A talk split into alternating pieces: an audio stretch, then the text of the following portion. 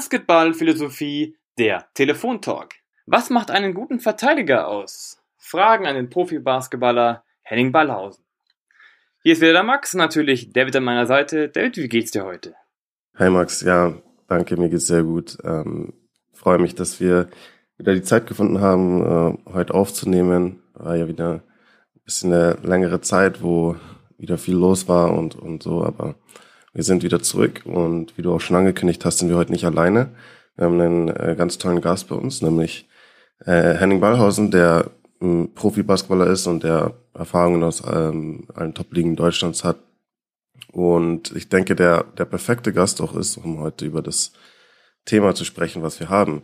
Also vielen Dank, Henning, dass du dir die Zeit heute nimmst und dass du heute dabei bist. Ja, hallo Max, hallo David, servus. Äh, ja, vielen Dank, dass ihr mich äh, eingeladen habt und äh, ja, ich freue mich drauf, auf, auf den Talk. Perfekt. Ja, ähm, fangen wir doch mal äh, zuerst mit deiner Person an. Ähm, du hast äh, bist, du, bis vor kurzem jetzt äh, gewechselt zum äh, neuen Verein in die Pro B nach Ehingen. An unsere Hörer da draußen, die schon länger dabei sind, ähm, kennen vielleicht ja schon das Programm aus Ehingen, als wir äh, auch den, den Coach äh, Joe Hiebner schon interviewt haben.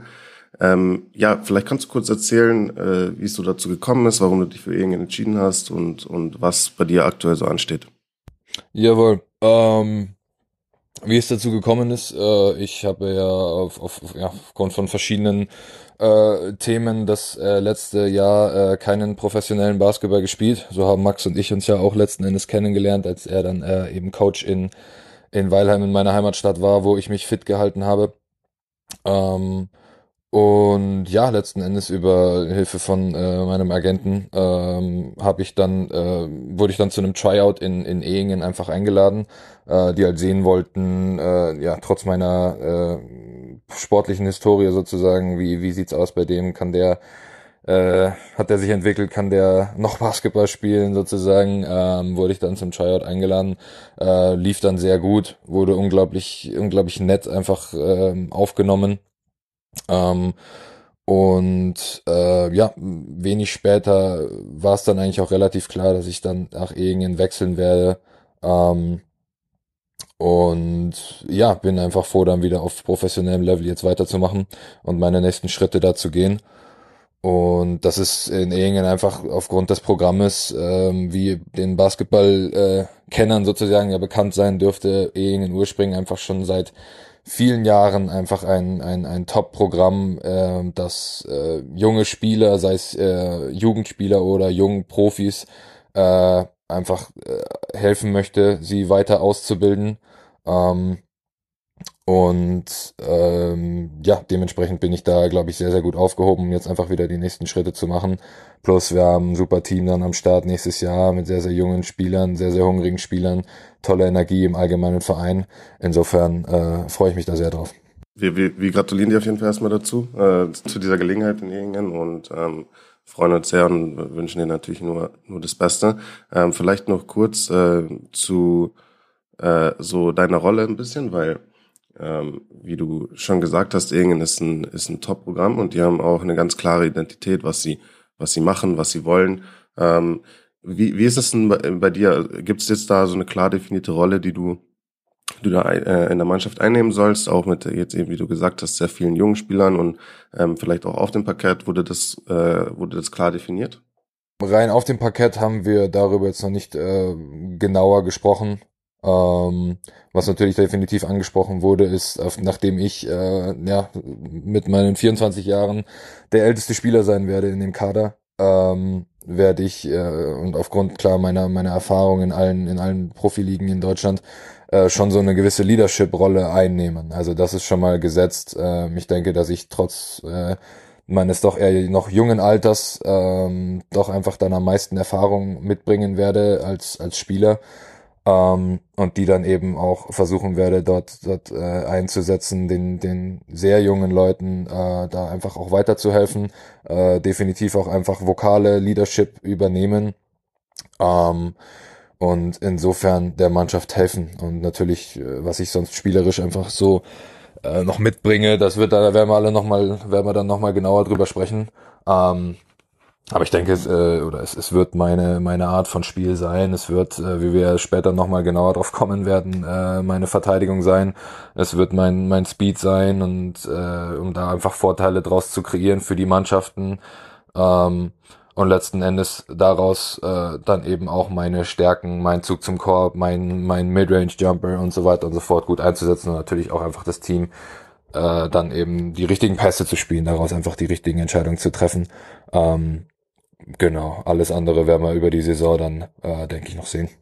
Ja, lieber Henning, du hast, glaube ich, gerade angesprochen, so viele Punkte wie Energie, Leadership, Vocal, also viel Reden. Und ich glaube, da sind wir schon direkt beim Thema. Ich glaube auch einer deiner Hauptstärken, Defense. Und deswegen einfach mal die ganz platte Frage an dich. Was macht für dich überhaupt einen guten Verteidiger aus? Einen guten Verteidiger. Ich äh, würde vorweg mal sagen, wie ich das auch schon relativ oft angesprochen habe, äh, als wir miteinander jetzt viel äh, das Vergnügen hatten über das Jahr hinweg. Ähm, ich bin stark der Auffassung, dass Verteidigen nicht unbedingt ein großes Talent ist, ähm, sondern ich denke, ganz an allererster Stelle steht der, der Wille, es zu machen. Ähm, wir sind uns alle einig, dass, äh, naja, die, die, die Offense einfach der, mh, hm, naja, spaßigere Teil äh, des Basketballsports ist. Man hat einfach lieber den Ball in der Hand, man wirft ihn lieber auf den Korb, ähm, als letzten Endes den anderen davon abzuhalten, das Gleiche zu tun. Aber ähm, es ist einfach ungemein wichtig und ich habe relativ früh für mich einfach nur gemerkt, dass es ähm, naja, blöd gesagt, ein, ein Weg ist, überall reinzukommen, weil ähm, der Wille bei mir äh, da einfach steht, zu wissen, okay, es ist hart, aber es äh, ist eine Sache, durch die man sich eigentlich in jede Mannschaft reinkämpfen kann. Ähm, sprich, erster Punkt definitiv einfach nur der Wille, es zu tun. Zudem würde ich sagen, dass eine, naja, gewisse Athletik äh, und äh, besonders auch laterale äh, Geschwindigkeit natürlich ungemein weiterhilft. Ähm, zudem, da kann man im Detail, denke ich, nochmal drüber sprechen, wenn es dann auf, auf professionellem, auf hohem professionellem Level äh, dann darum geht zu verteidigen. Natürlich auch die Vorbereitung auf gewisse Spiele, auf gewisse Spieler. Ähm, und natürlich, wie du es auch schon angesprochen hast, Max, einfach das, das Vokale, äh, ständig zu reden, ständig anzusagen, was passiert auf dem Feld ähm, und die anderen damit auch dementsprechend mitzureißen. Ne? Denke, du hast da schon ähm, sehr gute und wichtige Punkte angesprochen. Ich denke, das Allerwichtigste, ähm, wie du auch gesagt hast, ist, denke ich, einfach der Wille.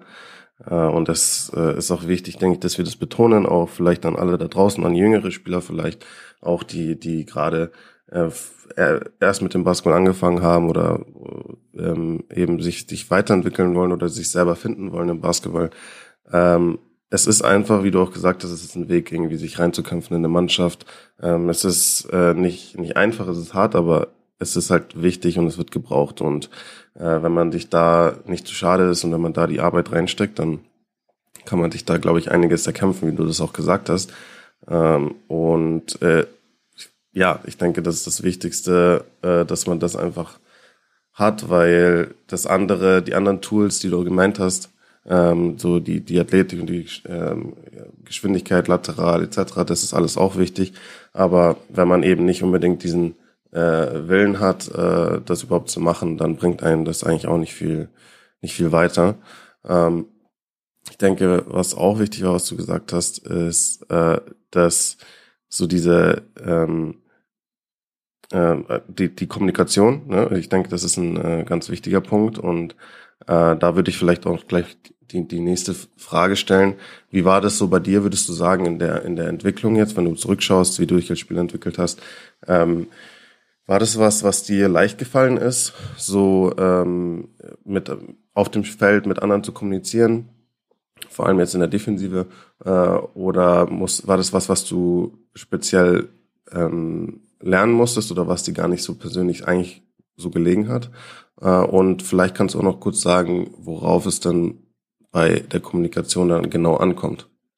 Also ich denke, ähm, für mich persönlich äh, hatte ich ich hatte nie ein wirkliches Problem damit, äh, irgendwie was von mir zu geben. Ich denke, dass ich dann doch eher ähm, extrovertiert bin. Äh, insofern, das war nie so wirklich das ähm, das Problem.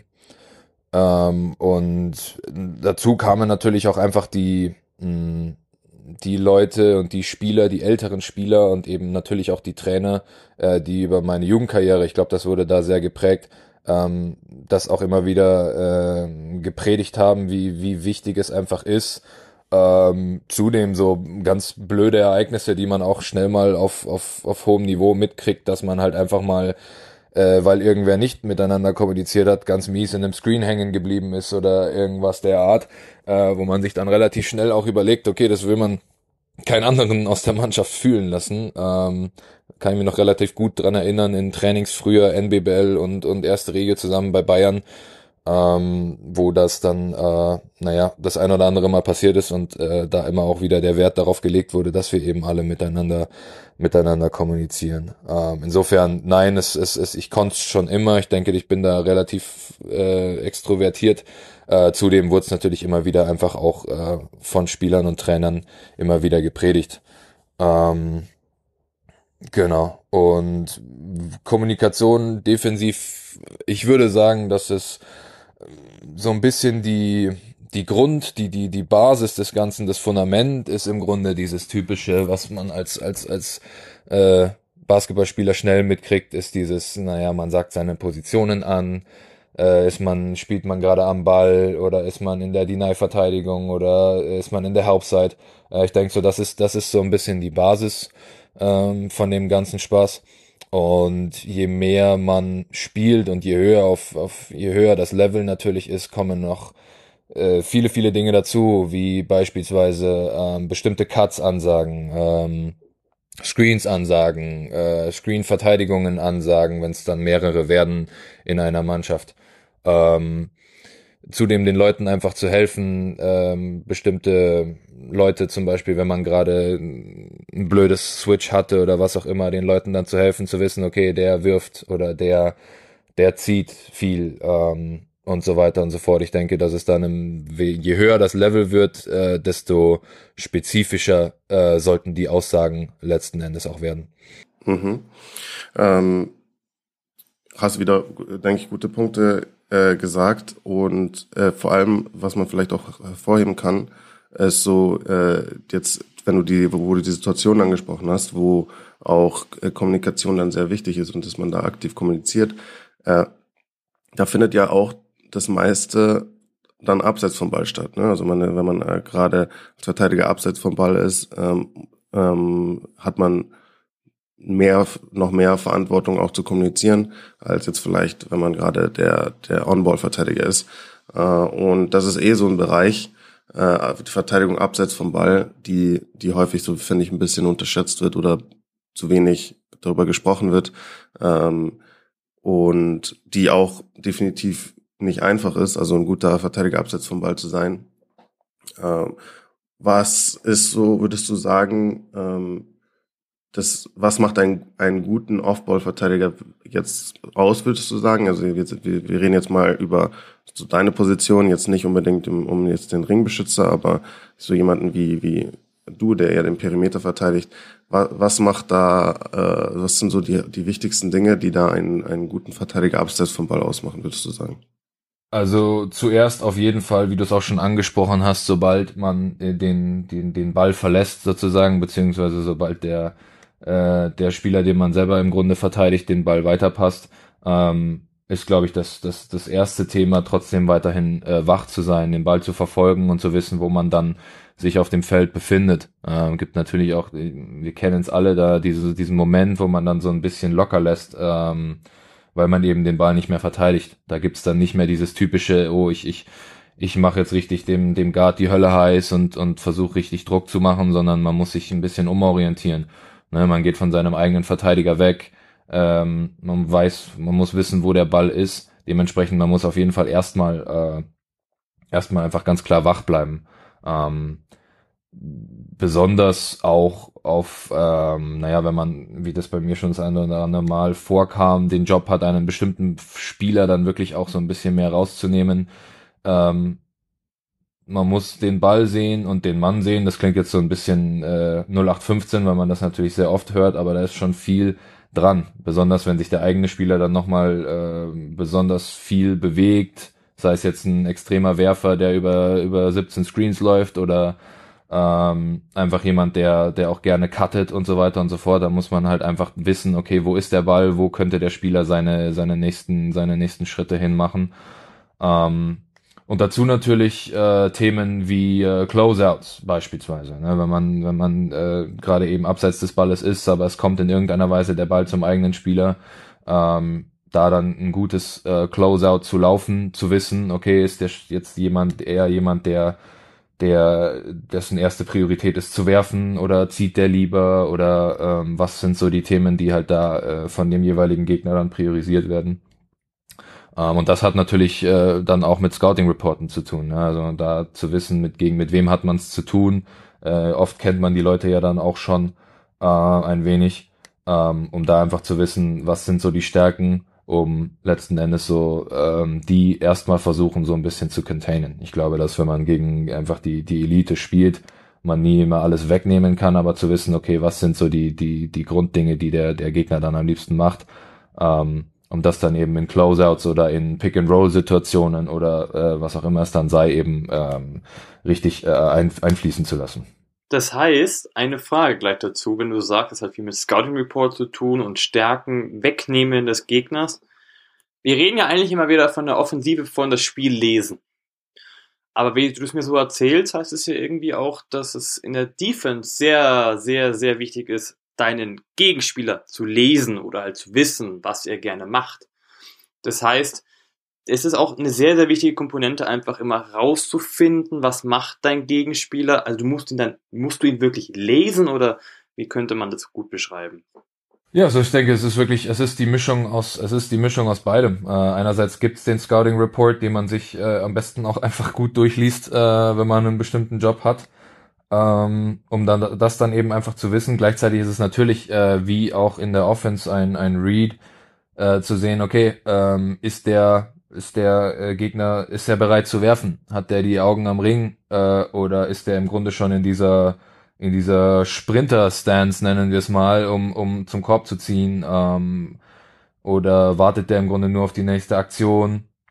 und so weiter und so fort. Ich denke, da fallen äh, viele, viele Reads auf jeden Fall mit rein. Ähm, also ich denke, es ist eine, es ist eine Mischung aus beiden letzten Endes. Ja, also ich glaube, aus deiner, aus deinen Antworten ist schon super rausgekommen, dass äh, das Ganze gar nicht so einfach ist. Ne? Es ist super komplex, es gibt super viele Sachen, auf die man achten muss. Äh, und du hast auch gesagt, das klingt 0815, aber man muss Ball und Mann sehen. Und ich denke, ja, das ist in, in Anführungsstrichen ein Klischee oder wie auch immer man es nennen will, wenn man es halt ständig hört. Aber es gibt halt auch einen Grund, warum man es ständig hört weil es halt tatsächlich essentiell ist. Äh, und ich denke, es ist auch ganz, ganz wichtig, dann auch zu hervorzuheben, warum das so wichtig ist. Äh, und da hast du ja auch schon ähm, die Antwort äh, mitgegeben, dass äh, es einfach ähm, ja die, die gleichzeitig, also es passiert einerseits viel am Ball natürlich, weil man jetzt äh, sieht, das Spiel sehr, sehr Pick-and-Roll-lastig ist und ähm, halt ja äh, jetzt häufig halt einfach die, die primäre Aktion halt vom Ball ausgeht und jetzt weniger äh, nur Off-Ball-Actions sind äh, und, und, der, und die, die Spieler mit Ball sind kaum korbgefährlich. Das ist ja ein, ein Ding der Vergangenheit. Äh, und da, gleichzeitig haben wir aber immer mehr so auch Konzepte mit Off Aufballbewegungen ne, von Spielern, also clevere Cuts und, und wir lesen die Verteidiger und reagieren darauf. Und äh, wir haben heutzutage ja auch verschiedene Arten Pick and Roll zu verteidigen. Also ich würde sagen, dass auch ja äh, jetzt auch Perimeterspieler wie wie du zum Beispiel heutzutage auch viel mehr ähm, Help-Verantwortung haben, weil sie, weil viele Teams jetzt auch aggressiver helfen und in den Driving Lanes verteidigen wollen schon und dann kann man daraus verschiedene Rotationen wieder haben. Also sei es eine Next-Rotation oder wie auch immer man halt daraus rotieren will. Äh, es gibt verschiedene Arten zu off, auch Offball zu switchen und so weiter. Also das Ganze ist ja so viel, sehr viel komplexer geworden. Ähm, war, war, wie war da so, so deine Lernerfahrung, würdest du sagen, jetzt auch, weil, weil ich meine, du bist jetzt ein Spieler, der ja äh, quasi die Leiter einfach nach, nach oben geklettert ist, jetzt sag ich mal vom Niveau äh, und der ähm, sich daran dann immer auch wieder messen musste. Ähm, inwieweit hat es dich auch zu einem besseren Verteidiger gemacht, je mehr du dann auch über Basketball an sich gelernt hast oder äh, das, das Verständnis, was eigentlich auf dem Spielfeld gerade so im Big Picture passiert, würde ich jetzt mal sagen. Wie wichtig ist das, dass man da dazu lernt und, und, und dann die Instinkte auch, die man hat und so weiter verbessert, dass man da auch mit so komplexeren äh, Situationen gut klarkommt? Ja, unglaublich wichtig. Ähm, also ich denke, dass ich da ähm, besonders auch jetzt äh, äh die äh, erste Bundesliga in Göttingen oder in Paderborn da auch äh, besonders auch im Training äh, einfach unglaublich viel äh, die Möglichkeit hatte, mal zu sehen, okay, wie ähm, wie wichtig sind äh, einfach mitzukriegen, wie du es schon gesagt hast, was das das Big Picture des Ganzen immer ist. Ähm, besonders äh, wenn bestimmte Trainer bestimmte andere Ideen davon haben, wie bestimmte äh, Situationen verteidigt werden. Ähm, mein absolutes Lieblingsbeispiel ist zum Beispiel hier, dass ähm, die, die, die, die selber schon mal spielen durften, wissen wahrscheinlich, worum es geht. So ein Axe-Out, sprich man hat äh, einen, einen Weakside, einen Swing des Balls auf die Weakside und die beiden Helpside-Spieler äh, weil der eine eben näher äh, am, am, am Ball dann ist als der andere, tauschen sozusagen auf der Weak Side ihre ihre ihre Verteidiger oder ihre ihre die die Gegner sozusagen. Ich hoffe, ich habe das einigermaßen sinnvoll erklärt. Ähm, sind Dinge, die ich zum Beispiel am Anfang echt, da habe ich bisschen mit gestruggelt, um ehrlich zu sein, weil ich einfach von dem, ähm, naja, bevor es auf das professionelle Level ging, im Grunde einfach nur davon defensiv gelebt habe, dass ich einfach äh, sehr schnell bin, sehr athletisch ähm, und dementsprechend so ziemlich jeden vor mir halten konnte. Ähm, aber als es dann wirklich darum ging, auch, okay, jetzt spielt man wirklich gegen die Creme de la Creme, jetzt spielt man gegen Leute, die ähm, neben dem, dass sie einfach äh, unglaublich starken Drive zum Korb haben, auch einen unglaublich soliden Wurf haben oder andersrum, ähm, dass man da dann wirklich, äh, da wurde mir dann eben klar, wie wichtig die ganzen Themen auch schon davor sind, auch zu wissen, wo man steht, äh, zu sehen, wer ist wo, ähm, weil es eben nicht mehr einfach nur gereicht hat, äh, schnell und athletisch zu sein, um, um, um Leute eben vor sich zu halten. Ähm, und ich denke, das kam dann wirklich ab, ja, ab, ab BBL Pro A, ähm, wo ich dann gemerkt habe, okay, da, da geht's viel mehr auch um Vorbereitung, da geht's viel mehr darum, ähm, schon im Grunde so ein bisschen zu wissen, was als nächstes passiert, äh, als einfach nur äh, dann eben zu verteidigen, sozusagen. Mhm. Ja, genau. Und ich denke, dass ähm, ja, das ist dann eine große Herausforderung, wenn man auf ein höheres Niveau kommt. Ich denke, am Anfang, äh, wenn man jetzt gerade erst angefangen hat oder so, dann ist natürlich erstmal die Basics natürlich wichtig, wie du auch gesagt hast. Ich meine, wenn man äh, in der Lage ist, den Gegenspieler vor sich zu halten, dann ist das schon mal was sehr Gutes und sehr Wichtiges.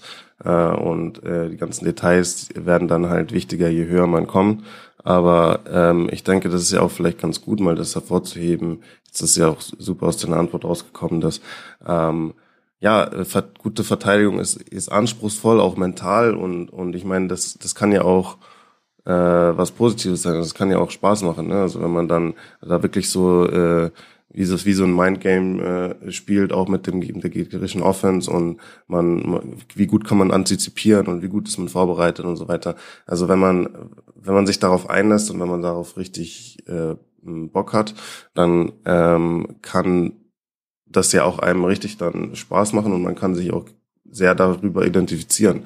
Also ich glaube, dass das will ich vielleicht auch äh, vielleicht Spielern mitgeben, die jetzt vielleicht aktuell Defense nicht so sexy finden äh, oder darauf eher nicht so Bock haben und und klar, so so Highlights von äh, Offense Highlights und so sind immer schön äh, zum Anschauen, aber das ist halt nicht äh, alles, was im Basketball dann zählt. Äh, und ich glaube, das kommt ja ganz gut auch raus bei den Themen, die wir jetzt ansprechen. Ähm, ein, ein ein, ein weiteres Thema, was du ja auch schon gesagt hast, Henning, war ja äh, der Closeout. Ne? Das ist auch ein super wichtiges Thema und, und ein Thema, würde ich sagen, was heutzutage jetzt auch äh, nochmal ganz genau äh, sich angeschaut wird. Also wir haben ja jetzt auch die Sache, die Sache mit den Jumpshootern und ähm, ähm, wie wo, wo auch jetzt die Regeln ein bisschen geändert wurden und, und ähm, man leichter jetzt auch einen Foul bekommt, ähm, weil man eben die ähm, äh, im, im, im Landeraum des zum Beispiel des Sprungwerfers ist oder ähm, man muss halt sehr, sehr aufpassen, dass man, dass man den, den, den Sprungwerfer nicht, nicht fault ja, und äh, an die Linie schickt. Gleichzeitig ist es aber super wichtig, dass man eben ähm, ja, sei es, wenn es ein guter Shooter ist, dass man einen aggressiven Closeout läuft, dass man ihn von der Linie wegbekommt ähm, und, und äh, ja, also es ist ein super schwieriges Thema, würde ich sagen, ne? guten, guten, gute Closer zu laufen. Was ist da so, worauf kommt es da, glaubst du, am meisten an äh, bei einem guten Closeout? Und ähm, ja, wie hast du da auch in letzter Zeit, also jetzt seitdem auch die, der, der Fokus auf die Sprungwerfer so groß ist, hat, hast du da auch was an deiner Technik äh, geändert oder bist du dir da treu geblieben? Also ich denke, ich bin meiner Technik im, im Allgemeinen relativ treu geblieben. Ähm, wie gesagt, Nummer eins ist es, äh, wie du schon angesprochen hast, natürlich seit das, seit das Game so unglaublich, äh, naja, Jump Shooting lastig ist, drei Punkte Wurf lastig ist und die Leute halt auch mal gut und gerne, äh, so wie der Max das ja auch äh, sehr gern angesprochen hat, in der letzten Saison gut und gerne nochmal einen Meter weiter rausgehen, äh, um von dort zu werfen.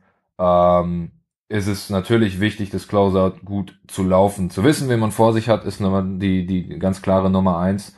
Einfach auch deswegen viel Game Tape schauen, falls es die Möglichkeit gibt, einfach um zu wissen, von wo wirft er am liebsten, wie weit geht er wirklich raus, ähm, fühlt er sich immer noch wohl, wenn das Closeout hart kommt, oder geht er dann doch lieber in den Drive.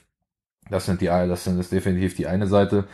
Ähm, Closeout im Allgemeinen denke ich, dass ähm, es, wie gesagt, wie Nummer eins ganz, ganz, ganz wichtig ist so, man, man muss, am Anfang muss man natürlich raussprinten, aber dann die Schrittlänge, die man für, äh, für das Closeout braucht, die Stutter Steps sozusagen, die Schrittlänge zu verkleinern, um wirklich ähm, dann die Möglichkeit zu haben, zu reagieren, ähm, wenn man auf einer gewissen ähm, Entfernung zum, zum Gegner dann eben steht, je nachdem, wer das eben ist. Ähm, ein, ein extremer Shooter wird natürlich nochmal, da wird das Closeout deutlich härter gelaufen, äh, aber letzten Endes ist die, die, die Idee die gleiche. Man versucht ungefähr äh, auf eine Armlänge oder mehr weniger, je nachdem, äh, ranzukommen und dann äh, auf Stutter Steps zu sein, um die Möglichkeit zu haben, zu so ein bisschen zu ähm, reagieren, sozusagen, was die nächste Entscheidung ist. Ähm, denke, dass man, was bei mir zum Beispiel ein Punkt ist, wenn ich gegen einen richtigen Shooter verteidige, ähm, nachdem ich weiß, dass ich meine Arme relativ schnell hochbekomme und relativ schnell auch springen kann, ist meine Idee da im Grunde immer, ähm, ich springe, wenn er springt, sprich, wenn ein äh, Shooter dann eben den Boden verlassen hat und es keine Gefahr von Pumpfakes oder dergleichen gibt, bin ich zum Beispiel jemand, der durchaus äh, dann eben nochmal sich bisschen größer macht durch einen Sprung und versucht den Wurf nicht unbedingt zu blocken, aber die Sicht einfach deutlich schwieriger zu machen, um dann allerdings auch mehr ähm, sozusagen vorbeizuspringen als letzten Endes auf ihn zu, weil wie du schon angesprochen hast, David, das natürlich mittlerweile noch gefährlicher ist, äh, da äh, sich einen Foul abzugreifen und natürlich auch einfach den anderen zu verletzen, was man ja nicht will, äh, da jemanden zu unterlaufen in irgendeiner Weise. Ähm, und ja, dementsprechend sind das so kleine Entscheidungen, die man dann im Grunde relativ schnell zu treffen hat. Dementsprechend ist es für mich dann einfach immer extrem wichtig, die äh, dann schnell auf den Beinen zu sein, schnell zu agieren, agieren zu können. Dementsprechend äh, sind da ist äh, so Stutter Steps, äh, um dann einfach aktiv zu sein, glaube ich, mit einer der wichtigsten Sachen von einem Closeout. Also wir hatten jetzt ein wichtiges Thema Closeout, wir hatten ein wichtiges Thema Wurf. Ja, also wie, wie willst du praktisches Closeout nehmen? Wie, wie willst du einen guten Werfer verteidigen? Aber nach einem Wurf kommt ja noch sowas, was eigentlich total klar ist, aber oft echt ein bisschen vernachlässigt wird, ist Boxout. Lieber Henning, was ist für dich ein gutes Boxout und was muss ein Spieler da eigentlich berücksichtigen? Auch da ist es äh, wieder einfach wichtig zu wissen, wo man steht, wo man steht, wen man verteidigt. Ähm, wenn ein Wurf in irgendeiner Weise hochgeht, ähm, geht es natürlich eins erstmal darum zu wissen, okay, äh, wo ist derjenige, den ich auszuboxen habe, beziehungsweise in, in ganz blöden Situationen ist es ja nicht mal der, den man wirklich ursprünglich verteidigt hat. Sprich, da geht es im Grunde auch als Team darum zu wissen und wieder mal zu kommunizieren und zu sagen, okay, ähm, jeder hat einen, den er rauszuhalten hat.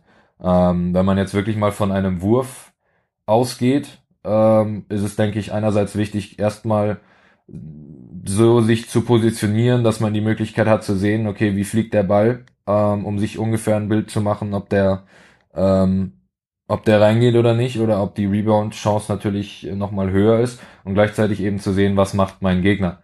Ähm, nicht gleich, ich bin zum Beispiel, wenn man der, der, der Gegner entweder selber geworfen hat oder eben vom Perimeter kommt, kein großer Fan davon, sofort weit ins Ausboxen rauszugehen, sondern im Grunde erstmal so auf Midrange-Höhe stehen zu bleiben und zu sehen, kommt er überhaupt oder nicht. Weil wenn er nicht kommt oder gleich schon hier äh, in, die, in die Defense zurückläuft, ähm, dann ist natürlich Boxout auch ein bisschen äh, überflüssig und dann kann man sich drum kümmern, den Ball einzusammeln. Gleichzeitig gibt es natürlich auch sehr aggressive Spieler, die extrem dem Offensivrebound hinterhergehen.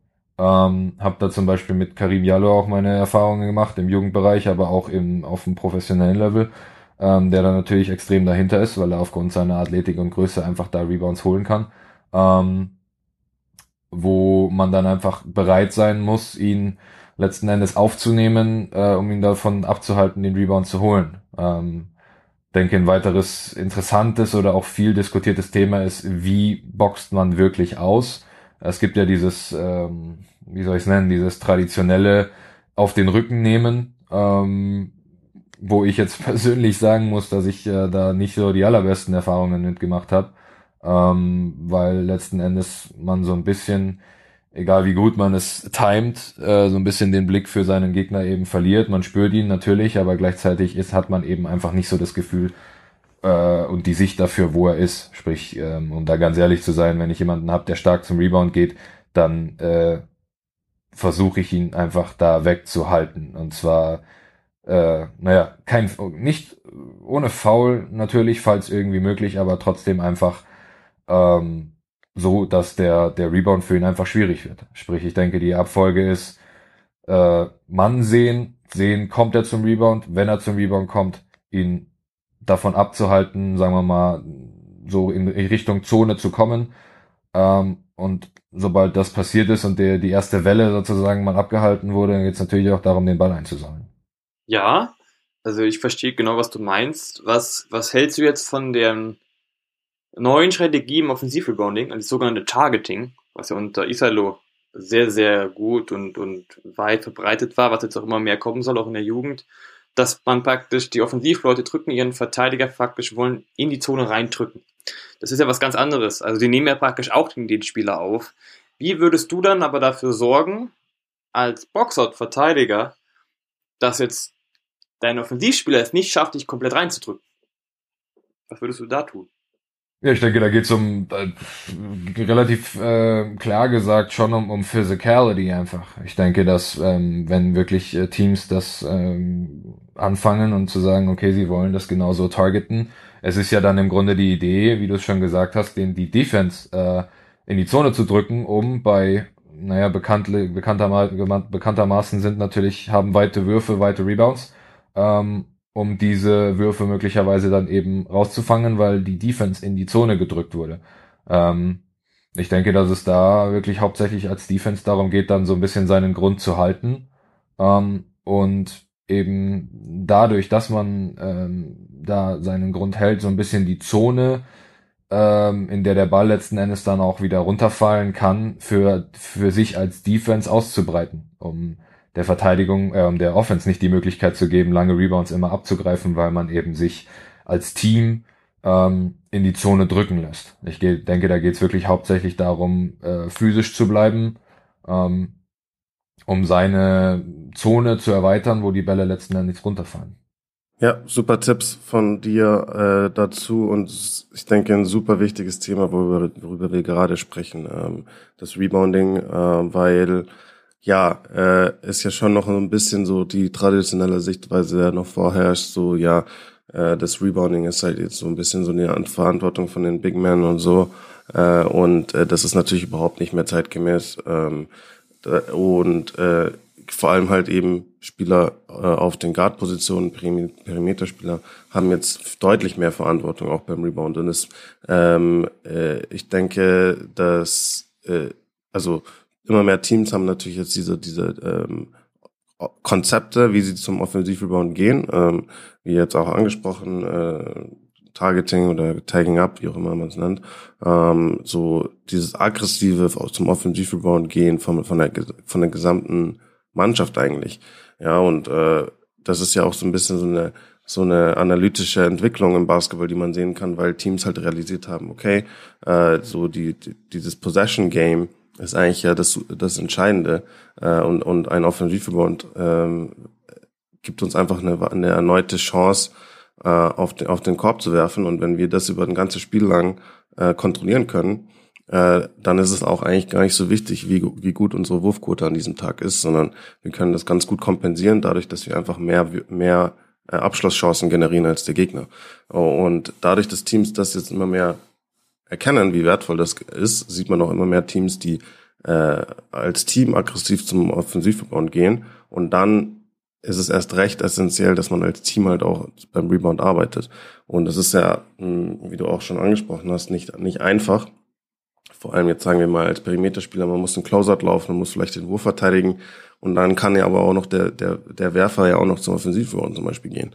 Äh, und äh, oder man muss halt auch deutlich mehr, ähm, häufig einfach deutlich mehr Platz covern sozusagen, dadurch, dass man quasi von der Dreierlinie bis zum, bis zum Ring dann äh, verantwortlich ist für die, für die Bewegung deines Gegenspielers, der halt damit Schwung kommen kann. Und man muss gleichzeitig da ähm, äh, dann bereit sein und man hat da vielleicht davor noch irgendwelche anderen Verantwortungen äh, von der Halbzeit oder sonst was. Also es ist gar nicht einfach, aber ich denke, es ist essentiell und das wird Spieler das heutzutage mitbringen.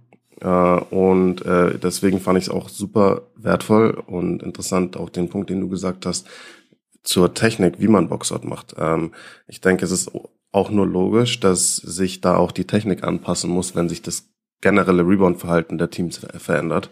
Und ähm, wenn wir jetzt zum Beispiel darüber sprechen, über, über Targeting, ja, ähm, da wie, hast du ja, Henning, gesagt, das Wichtigste ist einfach die Physis, äh, dass man die mitbringt. Und eigentlich das einzige Entscheidende ist, kann ich meinen Gegenspieler raushalten. Äh, und ich denke, dann ist es auch kontraproduktiv, wenn man sich dann damit befasst, okay, nehme ich den jetzt auf den Rücken äh, und ich muss den jetzt auf dem Rücken halten und so weiter. Äh, würde ich sagen, also warum? Also ich meine, was ist da jetzt der das, das Entscheidende? Das Entscheidende ist äh, in der Hinsicht viel mehr, dass man alles tut, um den Gegenspieler draußen zu halten und man sich nicht in die Zone schieben lässt. Und da würde ich sagen, es ist deutlich sogar effektiver, wenn man halt das Gesicht zum Gegenspieler hat äh, und äh, deswegen halt auch besser reagieren kann auf die Bewegungen vom, von, vom ähm, Gegenspieler, als dass man den unbedingt im Rücken hat, weil da vor allem als Perimeterspieler ist häufig dann auch die Verantwortung, ich, ich halte meinen Gegenspieler raus und mir aber ich muss nicht unbedingt dafür verantwortlich sein, den Ball aufzunehmen. Wenn ich meinen Job mache, dann haben äh, die die Bigs unterm Korb, meistens direkt unterm Korb, haben dann den Platz und können den Rebound aufnehmen. Ich muss einfach nur meine Aufgabe machen und meinen Gegenspieler verteidigen. Und ich glaube, das ist eher so eine selbstlose Aufgabe dann halt auch, wo man halt auch zeigen muss, dass man bereit ist, auch für das Team zu opfern, weil man dann vielleicht nicht mit der Statistik belohnt wird, aber man hat gleichzeitig eine, eine sehr wichtige Rolle gespielt, dass man im Endeffekt den Rebound holen konnte. Ähm, also das vielleicht jetzt als kurze so Meinung zu dem Thema, was wir jetzt gerade haben, weil ich, ich fand es super interessant, jetzt da auch deinen Punkten zuzuhören und ähm, ich denke, dass das was ganz, ganz Wichtiges im modernen Basketball einfach ist, dieses Rebound-Verhalten auch von Perimeterspielern eben. Ähm, genau. Äh, eine Frage hatte ich auch noch zu, zu dem Thema, äh, wie, wie so deine Erfahrung war jetzt mit den mit mit verschiedenen mit verschiedenen Trainern. Also wir haben ja auch schon gesagt, es gibt verschiedene Arten, natürlich auch definitiv, wie man verteidigen will, äh, wie man da halt äh, die verschiedenen Schemes und so weiter. Ähm, was war dann bisher so der Trainer oder die ja, oder vielleicht auch die Art von Verteidigung generell, muss es auch äh, nicht unbedingt jetzt äh, an einem Trainer hängen, äh, die dir am meisten Spaß gemacht hat oder die dich am meisten herausgefordert hat, wo du am meisten gelernt hast, je nachdem. Also was kommt dir da in den Sinn?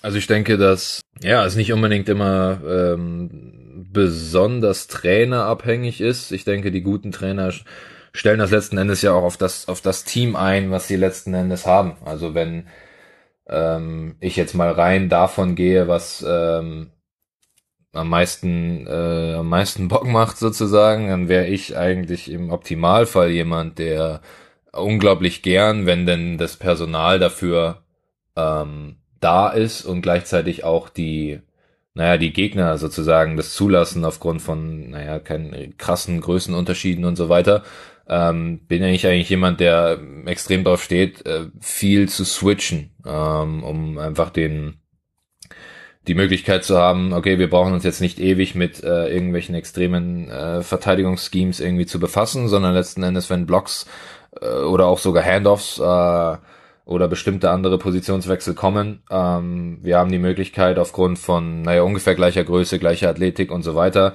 ähm, und einfach im Allgemeinen im Kollektiv guter äh, stehender Verteidigung ähm, äh, zu switchen, um dadurch auch die Möglichkeit aufrechtzuerhalten, diesen ständigen Druck sozusagen ähm, auf den auf den ballführenden Spieler ähm, zu haben, ähm, ist mein Favorit. Gleichzeitig äh, gibt es natürlich, ist es ein Wunschdenken zu sagen, erst recht auch im heutigen Spiel, wo die Leute äh, wirklich von einem, einem TJ Shorts mit 1,75 zu wem auch immer, der 2,20 Meter groß ist, äh, gehen und dann halt auch noch werfen können und so, ähm, dass man das immer sinnvoll einsetzen kann. Ähm, deswegen sind natürlich, hat jede, jede defensive Art zu verteidigen, sei es jetzt äh, Mitte zu, Mitte auf oder verschiedene Blockverteidigungen und so weiter, haben natürlich alle so ihre Berechtigungen und ihren Sinn. Ähm, deswegen ist es, glaube ich, einfach unglaublich, unglaublich wichtig zu wissen, ähm, wen hat man in seinem Team? Wie kann man denn verteidigen? Wie sind die Möglichkeiten dazu? Ich denke, dass man mit einem äh, naja, sagen wir mal 2,15 Meter, 130 Kilo, eher bisschen traditionell eingestelltem Center nicht unbedingt äh, eine harte Switching-Defense spielen muss. Ähm, denke, dass man sich da andere Gedanken machen muss. Und besonders auch in der Blockverteidigung äh, finde ich das unglaublich interessant dann zu sehen, wie, wie wichtig es ist, dass man im Kollektiv verteidigt. Äh, bei diesem Be um bei diesem Beispiel zu bleiben, ähm, wenn der Center einfach körperlich nicht in der Lage ist, da groß Druck zu machen und er dann äh, so ein bisschen absinkt, wie verteidigt man es als Team? Ähm, kriegt man noch Hilfen von, von den anderen Guards? Kriegt man Hilfen von dem Forward? Ähm, taggt man bestimmte Spieler? Bumpt man bestimmte Spieler, dass der Weg zum, zum, zum Beispiel vom Abroller zum Korb äh, deutlich schwieriger wird, um dementsprechend dann eben eher so wieder in den Pass nach außen zu forcieren? Ähm, insofern denke ich, dass es ähm, erst recht dann eben auch Trainerjob ist zu sehen, was haben wir in der Mannschaft, wie verteidigen wir am erfolgreichsten um, um dann letzten Endes die, die Grundidee der Defense aufzustellen, die sich natürlich dann von Spiel zu Spiel nochmal ein bisschen verändern kann, je nachdem, gegen wem man eben spielt und wen man vor sich hat. Das stimmt natürlich, dass es was sehr, sehr individuell ist dann auch von der Mannschaft, die wissen die Stärken und Schwächen, wie du gesagt hast, ne? was, wie, ähm, äh, wie verteidigt man dann am besten und am schlausten und da ist natürlich nicht, dass äh, die Art Verteidigung passt immer oder äh, die, äh, da sollte man natürlich dann nicht äh, sollte man auch anpassungsfähig sein, würde ich mal sagen, jetzt auch als Trainer zum Beispiel dann halt zu sagen, okay, was ist mein Spielmaterial, was macht da am meisten Sinn. Ähm, dass du hast das Thema Switching angesprochen, das ist natürlich sehr, sehr wichtig jetzt heutzutage. Aber, ähm, das ist ja auch, da sind wir auch wieder ein bisschen beim Thema Kommunikation, ähm, weil ja, äh, so von Außenstehenden wird ja, ist mein Eindruck häufig, äh, schon immer so ein bisschen so, ja, das switcht man halt einfach und dann ist ja, warum, warum so kompliziert, einfach switchen und so, wie als wäre es halt so einfach. Aber switchen, also man switchen ist ja nicht einfach äh, und vor allem als Kollektiv halt eine gute Switching-Defense zu haben, ist ja wirklich, also ist wirklich schwierig ja, und, und muss man viele Situationen gut lösen können, äh, sei es jetzt in Kommunikation, aber auch ganz äh, simpel in der in der Execution, wie man dann verschiedene Situationen dann verteidigt oder wie man bestimmte Vorteile dann vom Gegner wegnehmen möchte und so weiter. Äh, was ist denn so dein Eindruck jetzt als Spieler auf einem auf einem hohen Niveau, der ähm, halt Erfahrung damit hat? Was macht eine gute Switching Defense aus oder und, und was ist ähm, was ist entscheidend vielleicht auch bei, bei guten Switch? Ich denke, dass die äh, das erste ähm, das erste Thema, was unbedingt angesprochen werden muss, äh, ist, ist, dass äh, durch einen Switch, äh, naja, es, der Druck sollte nicht unbedingt ablassen. Ähm, wenn man die, die Personalien dazu hat, äh, denke ich, ist es durchaus schlau zu sagen, okay, ähm, Switch bedeutet nicht einfach nur, okay, wir tauschen und der andere, der halt da wie blöd Druck gemacht hat, ist jetzt halt plötzlich nicht mehr am Ball, ähm, sondern letzten Endes äh, die Möglichkeit zu haben, den, den ballführenden Spieler trotzdem noch weiter ein bisschen so unter Druck zu setzen, um die, die Entscheidungsfindung im Allgemeinen schwieriger zu machen. Ähm, Ich denke, dass das natürlich auch nicht immer möglich ist, weil, wie gesagt, äh, bestimmte Center oder wer auch immer natürlich nicht die physischen Eigenschaften haben, um da weiter den gleichen Druck zu machen wie ein Guard. Das ist ja völlig normal. Gleichzeitig denke ich, dass zum Beispiel ein, ein, ein großer Spieler, der eine ordentliche Spannweite mitbringt, ähm, sogar eine, eine ganz coole Aufgabe hat, äh, einen Guard zu verteidigen, weil letzten Endes jede Entscheidung, äh, besonders die, ich werf einfach über ihn drüber, äh, schwierig macht zum Beispiel. Und dann geht's natürlich darum, wir haben einen Switch, was bedeutet es für den Rest der Mannschaft? Haben wir ein, ein ganz krasses Mismatch? Ähm, müssen wir in irgendeiner Weise kompensieren? Haben wir ein ganz krasses Mismatch auf dem Guard? Müssen wir natürlich von den anderen Person, äh, Positionen schauen, dass wir möglicherweise ein bisschen mehr weghelfen. Ähm, möglicherweise, je nachdem, was der Guard so macht, die Zone ein bisschen dichter machen und den äh, den Center darauf äh, ansetzen, wie gesagt, den Wurf durch die Spannweite schwieriger zu machen. Ähm, haben wir ein ganz krasses Mismatch unterm Korb. Dann äh, geht es natürlich auch darum, okay, haben wir möglicherweise dann, da geht's dann in die nächste, in den nächsten defensiven Scheme, haben wir äh, ein Double Team, sobald der Ball in die Zone kommt. Ähm, haben wir, schicken wir den Center ganz klar zur Baseline, sprich machen wir die Mitte zu oder andersrum. Woher kommt die Hilfe? Ähm, woher kommen die zweiten Hilfen und, und wie wollen wir sie verteidigen? Oder haben wir dann plötzlich Weakside Corner einen extremen Shooter? Das heißt, der, der eigentliche Hauptzeitspieler muss zu Hause bleiben und schauen, dass wir, und wir müssen als Team schauen, dass wir das anders kompensieren. Wie du schon angesprochen hast, es ist nicht nur dieses, ja, switchen wir halt einfach, sondern es ist unglaublich äh, schwierig, letzten Endes das als Team dann zu lösen, ähm, wo wir wieder aufs Thema Nummer eins äh, Kommunikation und Nummer zwei Präparation letzten Endes zurückkommen ähm, um zu wissen, wie man die letzten, die Situationen dann letzten Endes wirklich löst. Also ich finde, ihr hattet gerade wirklich wieder spannende Themen, aber auch sehr detaillierte Themen. Und jetzt interessiert mich wirklich was ganz anderes. Du hast ganz am Anfang von Wille gesprochen. Und dass es ja das Verteidigen ja gar nicht so schwer sei, wie wir jetzt rausgefunden haben. So einfach ist es aber auch nicht. Aber ich finde dieses, dieses Wort Wille, also ja, ein Spieler muss halt Wille haben. Das ist gar nicht so einfach, vor allem in einer in einer Welt, wo es um Instagram und Highlights geht und die meisten Highlights sind halt einfach Dreier, Dunks und so weiter und so fort. Und vielleicht noch Blocks, ja? Da sind wir vielleicht bei der Defensive. Aber jetzt frage ich dich, Henning, wie bekommst du immer diesen Wille zu verteidigen? Das hat ja was mit dir und deiner Energie zu tun, deinem Kopf zu tun. Wie kommst du da in diesen Zustand, boah, ich habe so richtig Bock, meinen Angreifer so richtig kalt zu stellen? Also ich denke für mich persönlich, es ist relativ simpel und da bin ich auch sehr ehrlich. Ich war früher nicht besonders skilled ähm, und habe äh, im Grunde meine Minuten bekommen, weil ich, äh, naja, jemanden durch meine Athletik, durch meine Schnelligkeit äh, einfach mal das Leben zur Hölle machen konnte. Ähm, was irgendwann dann auch echt angefangen hat, Spaß zu machen, wenn die, wenn man einfach so ein bisschen als der auch bekannt wird, der naja, einfach ein, ein, ziemlicher Kettenhund ist, der an den Leuten dran klebt, der möglicherweise auch mal den ein oder anderen bisschen äh, unangebrachteren Spruch lässt ähm, und den Leuten halt dementsprechend einfach zeigt, äh, das wird kein ganz entspannter Abend für den jeweiligen Topscorer oder wer auch immer es ist von einer anderen Mannschaft. Ich denke, so hat das bei mir so ein bisschen angefangen.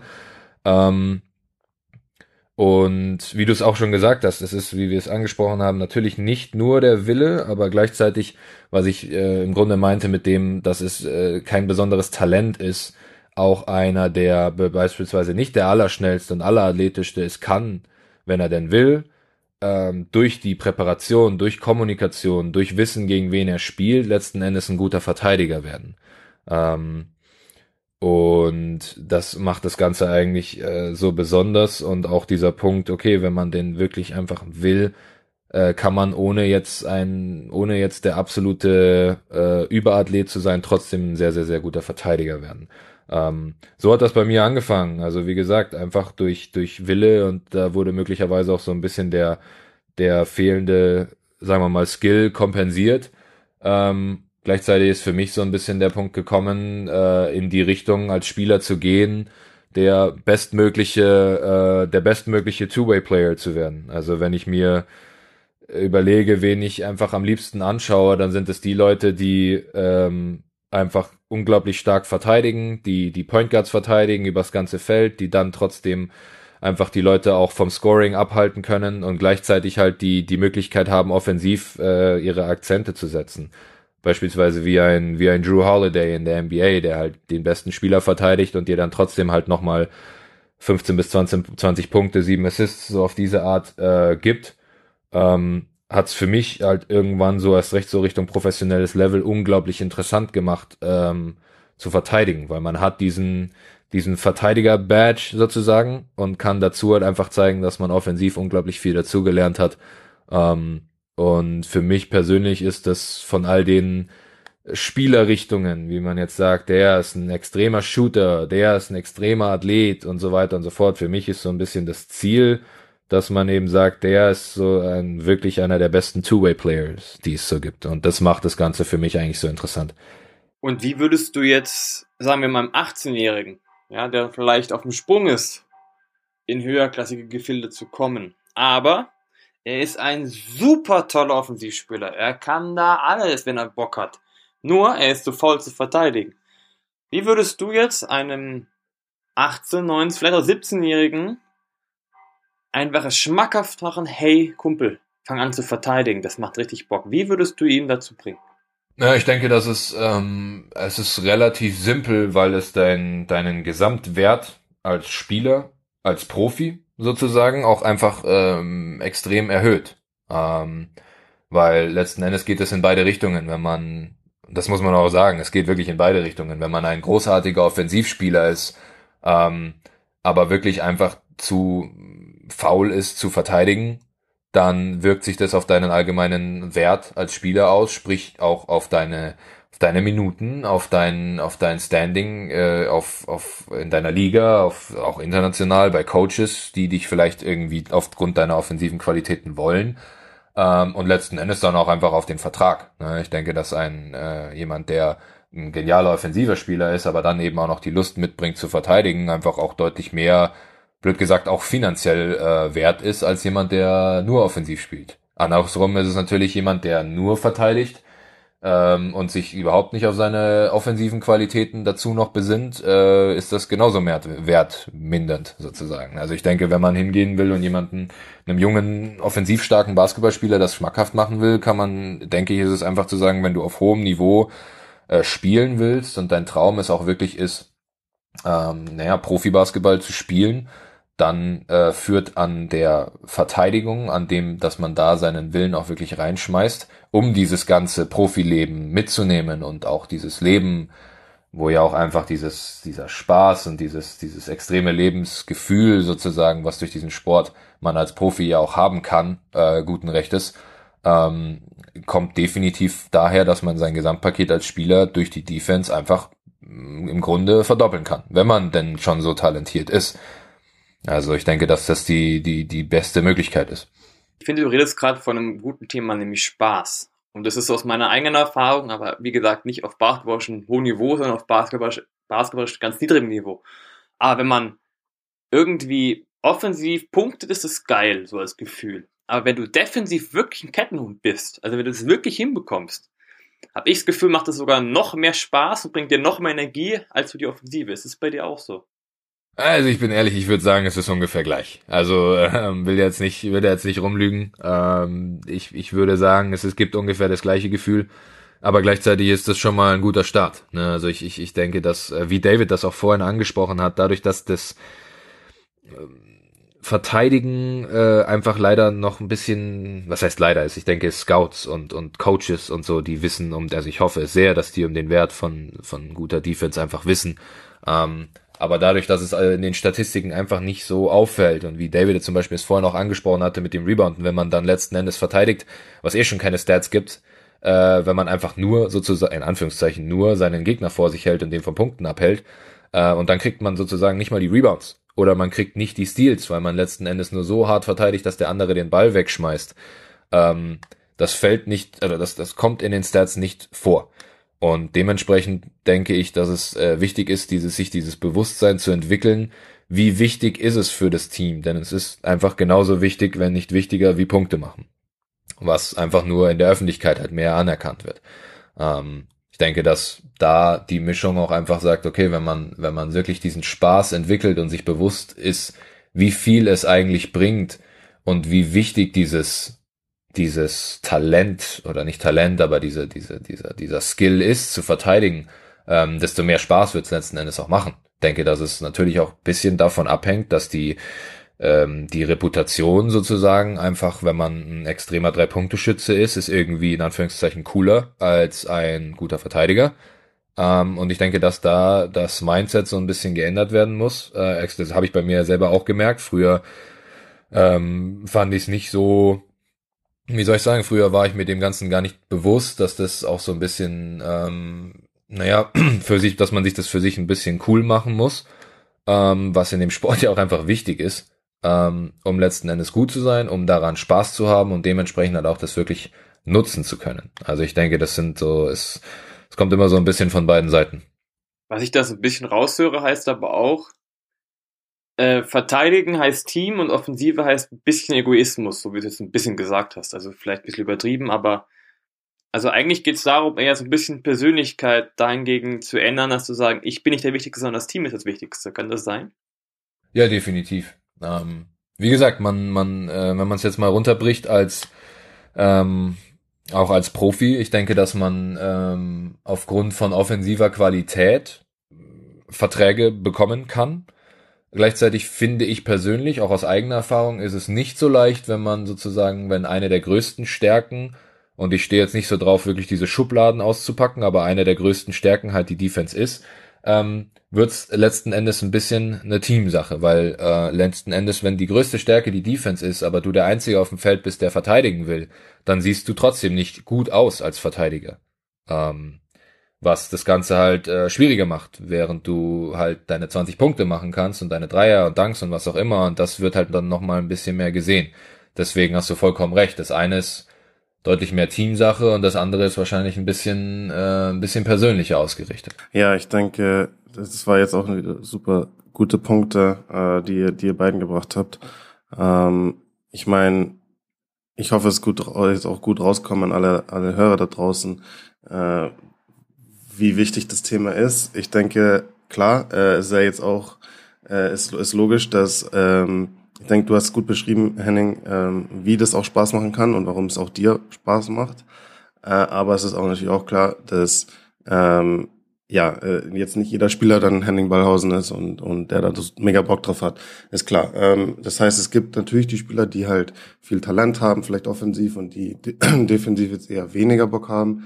Ähm, aber äh, ich denke, was äh, wirklich hoffentlich gut rausgekommen ist, ist, dass ähm, es trotzdem äh, einfach essentiell ist, dass man sich mit diesem, mit dem defensiven Ende des Pakets auch befasst und dass man sich da ähm, auch ein gewisses Standing äh, trotzdem erarbeitet, auch wenn es einem vielleicht nicht am meisten Spaß macht, äh, auch wenn es vielleicht nicht die größte Stärke ist, weil man auch da eben, wie du wie du es ja schon super gesagt hast, Henning, da ist das Talent nicht ganz entscheidend. Da ist es wirklich hauptsächlich, willst du es oder willst du es nicht? Und da kann sich jeder Spieler äh, ein gewisses Standing erarbeiten. Vielleicht bist du dann nicht der defensive Stopper oder der Spieler, der jetzt hat jedes Spiel den besten Gegner, äh, Gegenspieler verteidigt. Aber es gibt dann eben äh, Spieler, die, okay, die bringen offensiv Qualität mit und die sind vielleicht defensiv äh, nicht ähm, perfekt äh, Mustermaße und perfekt ausgestattet,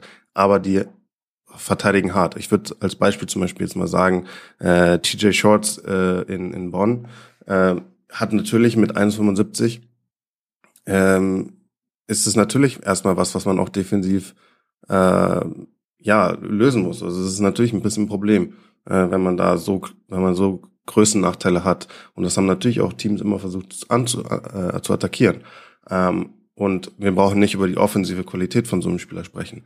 Aber ähm, was dann auch so Spieler wie, wie TJ Shorts unterschieden hat von ganz vielen anderen super talentierten Spielern äh, äh, in, der, in der BBL, ist, dass er halt diese offensive Qualität hatte, aber der halt enorm hart verteidigt hat.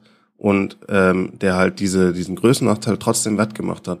Und das hat dann auch äh, ihn auf ein ganz anderes Level gehoben und das ist der Unterschied dann auch zwischen warum er dann MVP geworden ist und warum er auch äh, Champions League äh, Final Four äh, MVP äh, und so weiter. Also das alles geht nur, weil der auch verteidigt hat. Äh, und es gibt Spieler, die äh, genau dasselbe Talent haben wie der offensiv, aber die halt ähm, defensiv nichts bringen. Ja, und die äh, haben auch einen, können auch einen, haben auch einen Vertrag, wie du es gesagt hast, Henning, man kriegt da trotzdem einen Vertrag, aber es ist halt das ganz anderes. Äh, du spielst auf einem anderen Niveau äh, und die, man hat eventuell dann einfach auch weniger Spielzeit. Also ich muss das vielleicht auch noch hervorheben jetzt an vielleicht Spieler, die JBL oder NBBL spielen, ja, und die da halt, die echt Talent offensiv haben und die da halt Topscorer sind oder sonst was.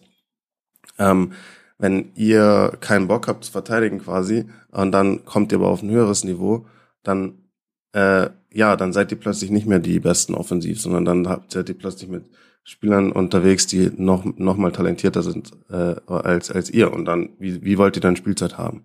Und ich denke, das ist das auch in, das Entscheidende. Jeder Spieler will am Ende spielen. Und äh, es gibt wirklich nur ganz, ganz wenige, ich würde sagen, die, keine Ahnung, vielleicht ein Prozent, die besten ein Prozent oder sowas von Spielern haben, die sind so gut offensiv, dass sie defensiv wirklich äh, nichts bringen müssen und trotzdem spielen weil sie halt so gut offensiv sind. Also das sind, da musst du schon so krass offensiv sein, dass du dass du defensiv ähm, total anfällig bist und der Mannschaft gar nichts geben kannst und trotzdem Spielzeit kriegst. Also das, wenn man sich da umschaut, in egal welcher Liga, da findet man kaum Spieler, die, die das, die so gut sind und so dominant sind auf eine, auf einem Ende, dass sie das andere Ende vernachlässigen können. Äh, das, das würde ich vielleicht noch dazu sagen zu jetzt dem, oder das sind meine Gedanken noch zu der Unterhaltung, die ihr beiden gerade hat, gerade hattet und die vielleicht auch noch mal ein Anreiz sein können, äh, zusätzlicher Anreiz sein können für alle da draußen ein bisschen mehr Gas zu geben äh, im defensiven Ende. Definitiv, auf jeden Fall. Ich denke, dass es auch ein, ein auch in die andere Richtung geht. Ich, ich äh, denke, ich bin nicht der Einzige, der äh, dann doch immer über die Zeit hinweg äh, erstmal mehr über die Defense gekommen ist. Ähm, was ich über die letzte Zeit schon einfach gemerkt habe, ist, dass es ähm, einerseits nicht reicht für professionelles Level und gleichzeitig auch einfach deutlich mehr Spaß macht. Ähm, wenn man eben dann, wie gesagt, ich ähm, erst recht bei mir war ja auch immer so ein bisschen dieses äh, Schubladendenken angesagt, sprich, das ist halt einfach ein Verteidiger. Ähm, ich denke, dass man ähm, in beide Richtungen sagen kann, okay, ähm, die eine Sache, genialer Offensivspieler, kein Bock auf Defense, schwierig. Gleichzeitig eben auch, okay, reiner Verteidiger, schwierig, weil letzten Endes stellt man sich dann in die Ecke äh, und, und es passiert äh, offensiv nichts. Das will man ja auch nicht unbedingt. Ich denke, dass man äh, unglaublich gut fährt, wenn man weiterhin hart auch an seinem offensiven Game einfach arbeitet, um dann immer mehr Aspekte letzten Endes auch mitzubringen offensiv. Ähm, das ist so ein bisschen mein Thema gewesen über die letzte Zeit ähm, zu sagen, okay, ich, ich weiß, wie, wie viel defensiven Wert ich für eine Mannschaft haben kann, gleichzeitig zu sagen, okay, ich will offensiv, äh, wie am Anfang auch schon angesprochen, äh, die Dinge, an denen ich jetzt besonders viel gearbeitet habe und wo auch einfach meine Stärken liegt, sprich Drive, Midrange, äh, die offenen Leute finden äh, und so weiter und so fort, dann eben dazu einfach noch einzusetzen, um letzten Endes dieses Two-Way-Paket ähm, so gut wie möglich mitzubringen. Ja, ich würde sagen, das ist eine sinnvolle Sache. Und abschließend kann ich als Trainer sagen, Offensive ist super, aber ich ganz persönlich lasse lieber einen Spieler spielen, der richtig verteidigt und der vielleicht dann einen Punkt weniger macht als andersrum.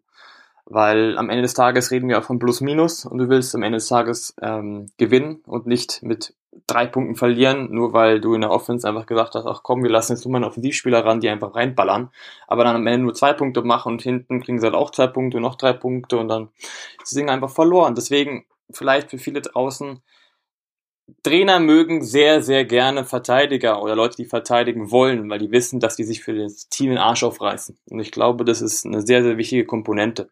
Und Henning, das hast du ja auch gemacht, ja. Also ich glaube, du bist auch jemand, der sich einfach fürs Team den Arsch aufreißt. Und das ist einfach was, was eine super Komponente ist, die jeder Spieler, die jedem Spieler einfach hilft, wie auch David gesagt hat, Spielzeit zu bekommen. Einfach weil das eben nicht diejenigen sind, die nur auf ihre eigenen Stats gucken, und die gucken darauf, dass wir als Team Erfolg haben, dass wir als Team nach vorne kommen und als Team am Ende des Tages feiern können. Dann können auch die Offensivspieler feiern, aber die Defensivspieler sind am Ende diejenigen, die, glaube ich, einen sehr, sehr wichtigen Anteil daran haben, ob ein Team erfolgreich ist oder eben nicht.